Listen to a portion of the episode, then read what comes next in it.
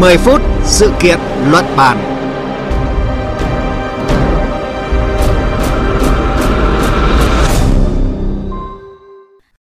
Thưa quý vị và các bạn, dự thảo nghị định hướng dẫn thực hiện luật bảo vệ môi trường năm 2020 do Bộ Tài nguyên và Môi trường soạn thảo, dù mới đang trong quá trình thẩm định, nhưng đã vấp phải sự phản ứng của nhiều chuyên gia và cộng đồng doanh nghiệp có đến 11 hiệp hội ngành hàng đã gửi chung kiến nghị lên Thủ tướng Chính phủ về 6 nội dung bất cập trong dự thảo nghị định mang tính thiếu khả thi, thậm chí là chưa phù hợp với luật. Trong khi đó, dự thảo nghị định này được cho là sẽ ảnh hưởng sâu rộng đến hầu hết các ngành sản xuất và điều chỉnh các vấn đề quan trọng đối với các doanh nghiệp. Đây cũng là nội dung chúng tôi đề cập trong 10 phút sự kiện và luận bàn hôm nay.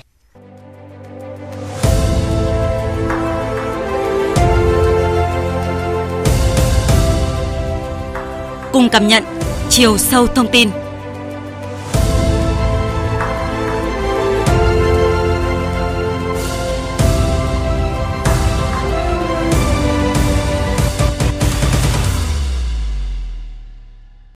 À, thưa quý vị và các bạn, đồng hành cùng chương trình hôm nay là phóng viên Quang Huy, Ban Thời sự VV1, Đài Tiếng Nói Việt Nam. À, vâng, xin chào quý vị thính giả. Vâng, à, thưa anh Quang Huy, à, theo dõi những thông tin về quá trình xây dựng cũng như là lấy ý kiến thẩm định dự thảo nghị định à, hướng dẫn thi hành luật bảo vệ môi trường năm 2020, à, thì anh có nhận thấy ý kiến của nhiều chuyên gia và đại diện doanh nghiệp à, nêu ra những bất hợp lý nào ạ? À, vâng, qua theo dõi thì tôi thấy một số quy định trong dự thảo nghị định không có, thậm chí là không phù hợp với luật và các nghị quyết về cải cách môi trường kinh doanh của chính phủ.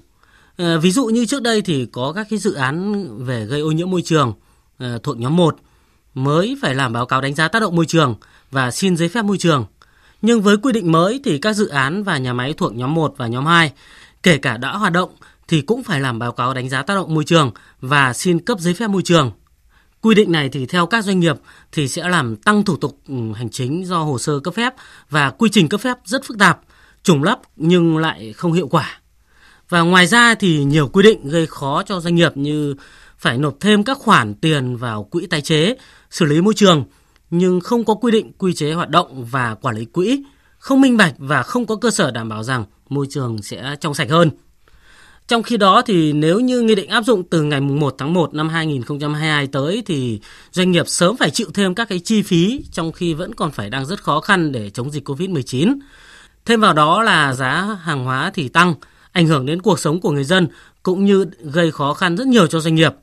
Để hiểu rõ hơn những băn khoăn của các doanh nghiệp đối với dự thảo nghị định này thì mời anh ờ, Nguyễn Cường cùng với quý vị thính giả cùng nghe ý kiến của bà Đào Thị Hải Yến, Giám đốc Kế hoạch và Đối ngoại của công ty Honda Việt Nam, cũng như ông Hoàng Trung Dũng, Tổng Giám đốc Công ty Cổ phần Phát triển Phụ gia và Sản phẩm Dầu mỏ.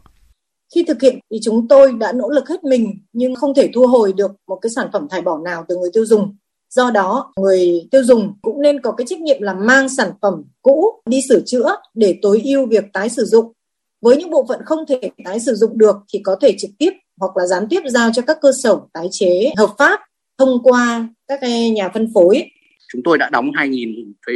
bảo vệ môi trường rồi. Nó tương đương với khoảng 5% với đơn giá sản phẩm. Nếu mà tiếp tục đóng góp theo điều 90 về cái chi phí tái chế và xử lý dầu mỡ nhờn. Nếu đúng theo như chúng tôi đã tham khảo một số dự án khảo sát thì chi phí này nó vô cùng lớn. Nó rơi vào khoảng 40% giá thành sản phẩm bán ra. Nếu mà đóng tính đúng cái chi phí này để tái chế ra thì nó cộng vào giá thành sản phẩm. Nó sẽ dẫn đến một cái rất cao của cái giá thành sản phẩm bán ra. Và điều này nó có thể dẫn tới một cái trong thương mại cạnh tranh không bình đẳng giữa các doanh nghiệp sản xuất nội địa so với nhập khẩu. Vậy à, thì những kiến nghị của cộng đồng doanh nghiệp à, đã được Bộ Tài nguyên và Môi trường tiếp thu như thế nào thưa anh? Vâng, tại rất nhiều cuộc họp với các cái hiệp hội cũng như là các cái doanh nghiệp mới đây thì Bộ trưởng Trần Hồng Hà, Bộ trưởng Bộ Tài nguyên Môi trường cũng đã thừa nhận dự thảo nghị định còn khá nhiều bất cập và cho biết những ý kiến đóng góp của các à, hội cũng như hiệp hội sẽ được cơ quan soạn thảo tiếp thu và chỉnh sửa. Những vấn đề chung sẽ được đưa vào trong nghị định, những vấn đề chi tiết hơn và thuộc thẩm quyền của Bộ trưởng sẽ được đưa vào trong các cái thông tư hướng dẫn của Bộ sau này. Bộ trưởng cũng cho biết là trong cái thời gian này, do ảnh hưởng của đại dịch COVID-19 thì Bộ sẽ báo cáo và đề nghị Quốc hội cũng như Chính phủ xin miễn giảm một số chính sách nhằm hỗ trợ các doanh nghiệp cũng như các cái hiệp hội. Và theo cảm nhận của tôi thì hầu hết các cái đại diện của hiệp hội cũng như các doanh nghiệp mà tham dự cuộc họp thì đều đồng tình với kết luận của Bộ trưởng Bộ Tài nguyên Môi trường Trần Hồng Hà và đề nghị cơ quan soạn thảo căn cứ vào cái kết luận này để tiếp thu cũng như chỉnh lý trong cái dự thảo nghị định lần này. Vâng, à, như vậy có thể thấy là nhiều kiến nghị của cộng đồng doanh nghiệp đã được Bộ Tài nguyên và Môi trường tiếp thu để mà bổ sung chỉnh sửa. Còn về kiến nghị lùi thời gian thực hiện nghị định hướng dẫn thi hành luật bảo vệ môi trường bắt đầu từ ngày 1 tháng 1 năm 2022 để mà các doanh nghiệp có sự chuẩn bị thì sao? À, theo anh thì kiến nghị này của các doanh nghiệp có phù hợp hay không ạ? Ừ, vâng, vào ngày 12 tháng 10 vừa qua thì các hiệp hội ngành hàng gồm Hiệp hội Thực phẩm Minh Bạch, Hiệp hội Gỗ và Lâm sản Việt Nam, Hiệp hội Dệt may Việt Nam, Hiệp hội Sữa Việt Nam, Hiệp hội Chế biến và Xuất khẩu Thủy sản Việt Nam thì cũng đã gửi chung ý kiến lên Thủ tướng Chính phủ cho lùi lộ trình thực hiện cái đóng góp tái chế đến tháng 1 năm 2025 để các doanh nghiệp có thời gian để xây dựng công nghiệp tái chế cũng như chuẩn bị sẵn sàng cho việc áp dụng khả thi, đồng thời giúp các doanh nghiệp có thời gian phục hồi sau đại dịch ờ, Covid-19. Tuy nhiên thì qua trao đổi với một số chuyên gia cũng như luật sư thì chúng tôi thấy rằng thì các ý kiến đều cho rằng là luật đã có một năm rồi thì không nên lùi thời gian áp dụng.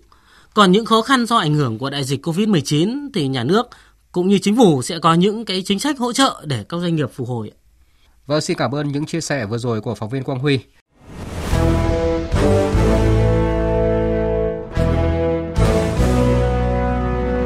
Chuyên gia lên tiếng. Chuyên gia lên tiếng.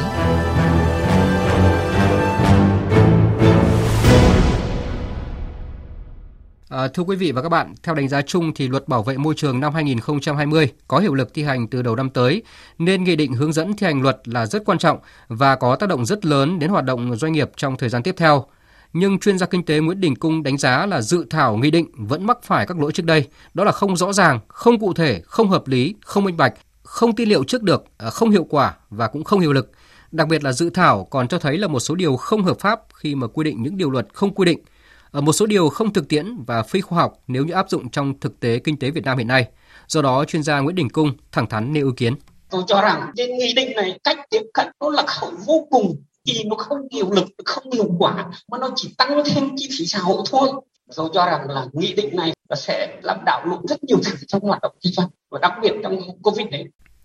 Thưa quý vị, một nghị định hướng dẫn thi hành luật nếu thêm chi phí, thêm thủ tục có thể là nỗi lo lớn, nhưng nguy cơ hơn nữa là nếu không phù hợp thì sẽ không thể áp dụng trong thực tế và hệ quả là sẽ khiến thêm gánh nặng với mỗi doanh nghiệp và cả nền kinh tế.